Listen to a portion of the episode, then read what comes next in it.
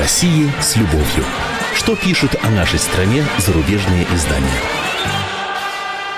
Добрый вечер. Как всегда в этот час по пятницам в студии я, замредактор отдела политики комсомольской правды Андрей Баранов, с обзором наиболее интересных публикаций в иностранных СМИ о нашей стране. Ну, публикация, как вы, наверное, догадываетесь, с моря. И все они связаны с политическими событиями последних дней в России, а именно с масштабными митингами оппозиции, особенно в Москве в субботу прошлую. Э, и, конечно, с очередной прямой линией Владимира Путина, которую он провел вчера – в сегодняшнем номере «Комсомолки», кстати, подробнейший отчет об этом событии, об этой прямой линии. Кто не успел купить газету, милости просим на наш сайт www.kp.ru. Там полно всякой и разной информации, мнений, комментариев. И, конечно, сотни и сотни ваших откликов, дорогие читатели и слушатели нашего радио, на любой вкус. Заходите, читайте, присоединяйтесь к дискуссии, если есть желание и время, что сказать.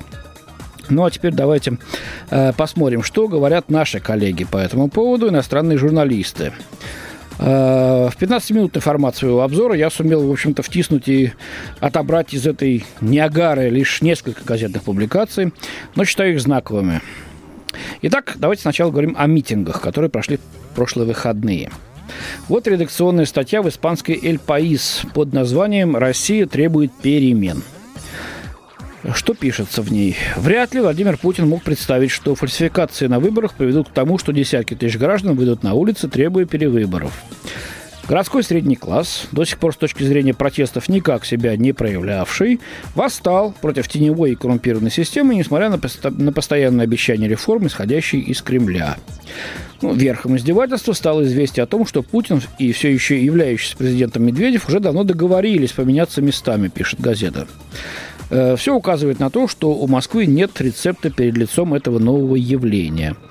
Э, она назвала протесты проявлением здоровья демократии, это Москва имеется в виду, и, наконец, устами Медведева пообещала провести расследование фальсификации на выборах. В последние дни режим смягчил тон и позволил рассказать по телевидению о протестах, отмечает газета. Возможно, выборы решающим образом и не повлияли на политический пейзаж в стране, где Путин все еще пользуется поддержкой 40% граждан. Но это должен сказать, что вот последние данные в ЦИОМ и ФОМ 51, 51% вот на сегодняшний день, а не 40%. Э, но тем не менее. Однако нынешние события свидетельствуют о неудержимой жажде перемен и вносят фактор нестабильности в монолитную Россию, пишет издание. Очень такое знаковая, очень знаковая публикация о том, что вроде как власть все еще сохраняет большинство, но тем не менее сильно подтачивается протестами, и эти протесты составляют средний класс. Э, дальше, когда я буду читать другие э, публикации западных э, наших коллег-журналистов, мы поймем, что это за средний класс, как считают на Западе, кем он финансируется и что он требует. Вот Лора Мандевиль из э, французской «Фигаро» считает, что Вашингтон вообще-то был застигнут врасплох российской весной. Российская весна пишется с э, большой буквы, но в кавычках. Э, Барак Обама пока не высказался о народных протестах, охватывающих Россию, но госсекретарь Хиллари Клинтон уже во всеуслышание осудил вбросы бюллетеней и манипуляции со списками избирателей, напомнив о праве избирателей на честные, свободные и прозрачные выборы. Повышение тона Бараком Обамы, по мнению издания, неизбежно, даже, это поставит, даже если это поставит под угрозу политику перезагрузки российско-американских отношений. Команда президента с преувеличенным оптимизмом заявляла о крупных успехах в российском досье, имеется в виду американского президента. После своего прихода к власти Обама решил положить конец активной стратегии поддержки демократизации постсоветского пространства, проводимой его предшественником, имеется в виду Джордж Буш-младший, чтобы возобновить диалог с Москвой. С тех пор реальная политика стала, э, стала стоять выше ценностей, в кавычках ценности почему-то дается. Этот подход принес некоторые плоды, позволив, например, открыть путь американским грузам для Афганистана через Россию. Но вообще-то это очень немало э, для американцев. Я напомню, что лишь э, на этой неделе две колонны, каждая там примерно по 30 грузовиков, были сожжены, те, которые шли через южный логистический маршрут, так его называют американцы, через Пакистан и Афганистан, и оставили фактически фактически без топлива э, на ближайший период э, американскую э, группировку там и их союзников. Так что то, что через Россию они идут, это очень немало. Перезагрузка отношений, пишет дальше э, Фигаро, привела также к подписанию в прошлом году соглашения о сокращении стратегических наступательных вооружений. Ну, кстати, важнейшее соглашение, очень выгодное и э, для России в первую очередь, и для американцев тоже, наверное, тоже в первую очередь, для всего мира во вторую. Но постепенно наивный, крайне недальновидный характер, вот почему недальновидный, я не понимаю, вот так пишет э, французская журналистка, недальновидный характер этого сближения стал очевиден – Россия не пошла практически ни на какие уступки ни по Ирану, ни по Сирии. Слушайте, уважаемая э, Лора Мендевиль и э, мои коллеги западные журналисты, Россия столько уступок сделала за последнее время. Э, да возьмем последний, ну что, Ливию даже, да? Когда нас просто обманули, заставив, так сказать, э, принять резолюцию Совета Безопасности ООН о безвоздушном пространстве над Ливией, на самом деле э, вступили в гражданскую войну там на э, стороне повстанцев. Э, Россия это проглотила, назову вещи своими именами.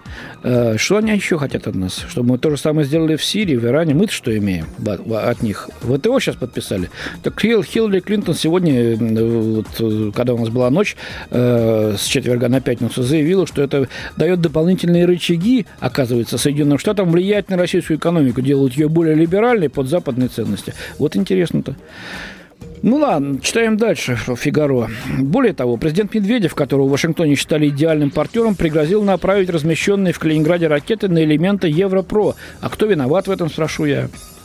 И что вы хотите от нас сдаться, что ли? Вы выстраиваете здесь эшелон, явно направленный не против какого-то там мифических иранских ракет, а э, просматривающий, зондирующий всю территорию России до Урала и э, северо-запад России, откуда стартуют в случае, упаси господи, часа X, наши э, межконтинентальные баллистические ракеты. Чтобы их сбивать, ну, не дождетесь. Поэтому странное заявление. Ну вот э, приводится здесь глава, э, простите, мнение главы э, неправительственной организации Freedom House, ну, знаем эту организацию, так сказать, там о России э, вовсе не с любовью, там говорят, Дэвида Кремера. Он говорит, что Обама должен развеять миф, согласно которому США будут молчать ради сохранения дружеских отношений. И хотя в своем твиттере республиканец Джон Маккейн пророчил русскую весну – пока кандидат республиканской партии, как и Обама, сохраняет молчание в этом вопросе, э, пишет в заключении издания, пора бы уже более серьезно э, э, обратить внимание российских лидеров на недовольство Запада.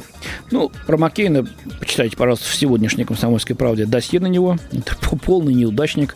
Э, человек, который, так сказать, четырежды гробил свои самолеты, в итоге был сбит советской ракетой над Ханоем, э, сидел в тюрьме, где его били, ну, извините, э, война есть война, в течение нескольких лет. Естественно, я согласен, здесь с Путиным крыша может поехать у человека. Тем более ему уже и лет много. Симптоматична публикация Чарльза Кловера из британской Financial Times.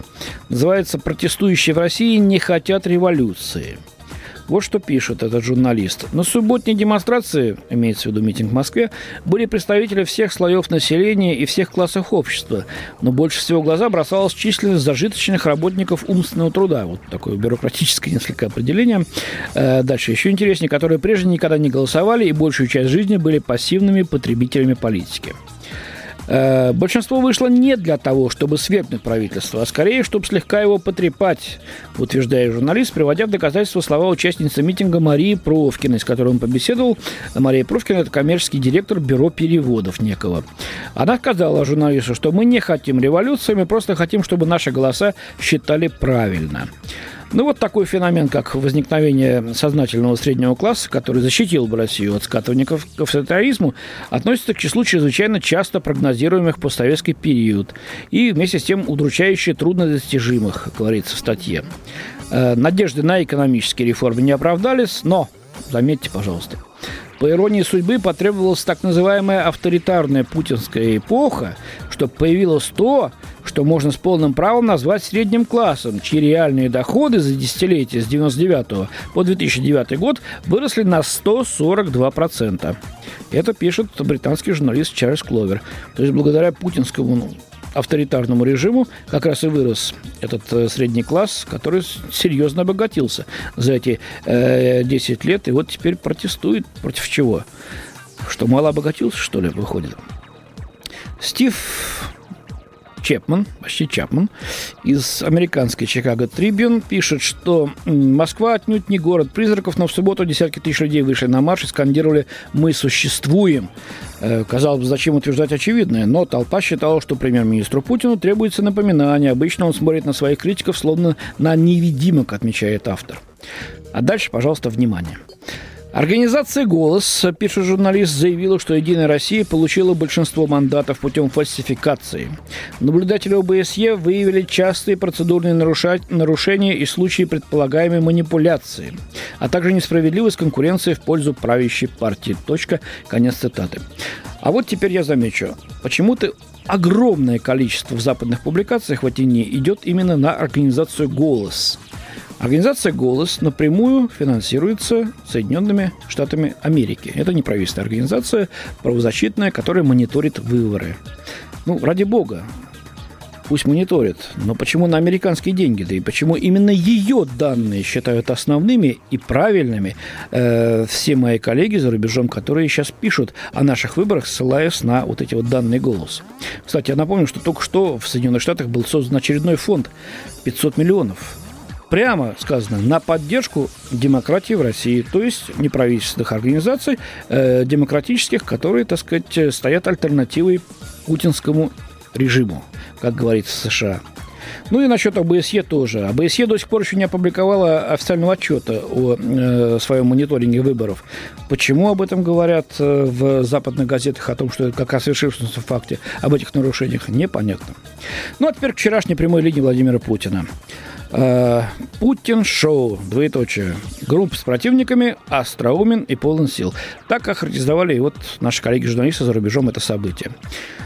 Э, Путин не собирается смягчать тон и делать уступки в свете недавних протестов россиян. Он может стать только жестче, как показало вчерашнее двух 2076-минутное, э, простите, 276-минутное выступление в прямом эфире ТВ, пишут западные СМИ. Но мы говорили, что оно продолжалось 4 часа 32 минуты, а здесь вот 276, 276 минут.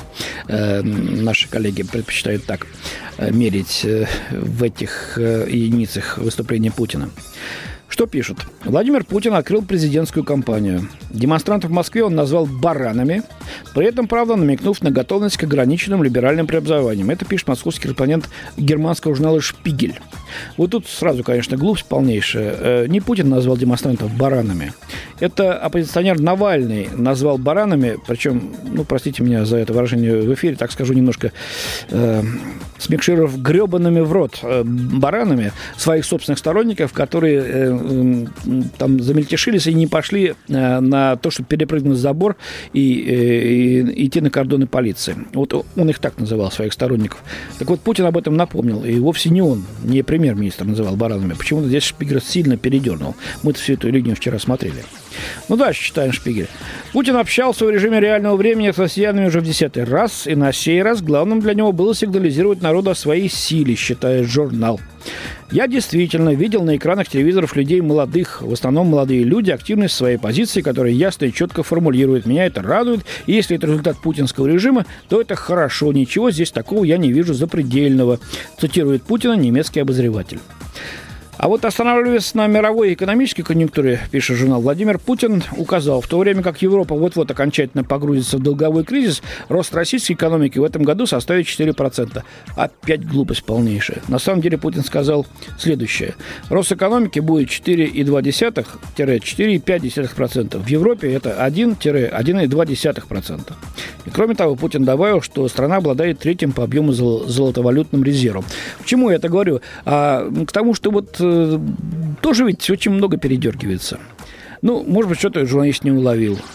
Но ведь он это выдает на ленту, он выдает это на странице своего журнала, люди это читают за рубежом и думают, вот ведь какой премьер-министр в России оказывается.